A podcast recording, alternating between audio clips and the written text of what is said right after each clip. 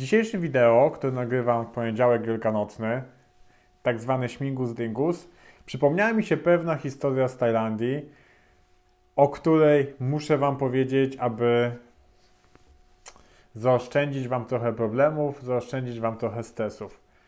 Mianowicie wydarzyło się to 3 lata temu w tajski śmigus dingus.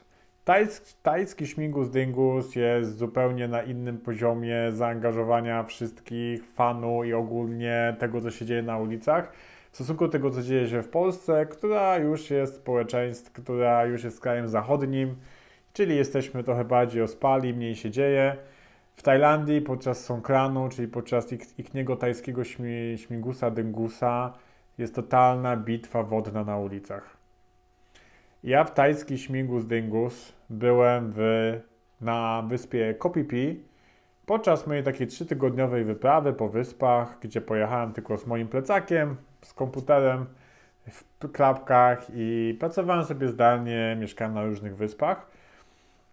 I podczas tej wyprawy właśnie na koniec Songkranu wypadł mój ostatni dzień pobytu na Kopipi i musiałem przejść przez całą miejscowość, gdzie nie ma taksówek. Po prostu musiałem się przemieścić na nogach z moim plecakiem i z komputerem w środku, gdzie spodziewałem się, mogę być totalnie oblany, a nie wiedziałem o tym wcześniej. Gdybym pamiętał o tym, że jest Songkran, to bym zaplanował sobie dzień wyjazdu z Kopipi dzień po Songkranie i tak samo zaplanowałbym pracę, bo pamiętam wtedy, yy, gdy był Songkran, to są 4 dni, też miałem kiepsko z internetem tam, gdzie nocowałem. Dobry internet miałem też w innym zakątku tej wioski na Kopipi.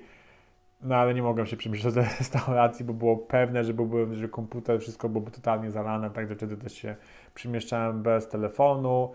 No to trzeba znać specyfikę tych wydarzeń.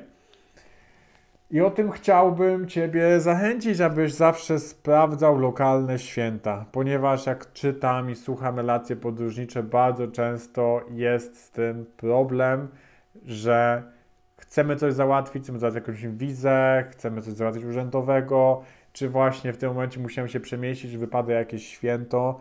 Także zwracaj na to uwagę.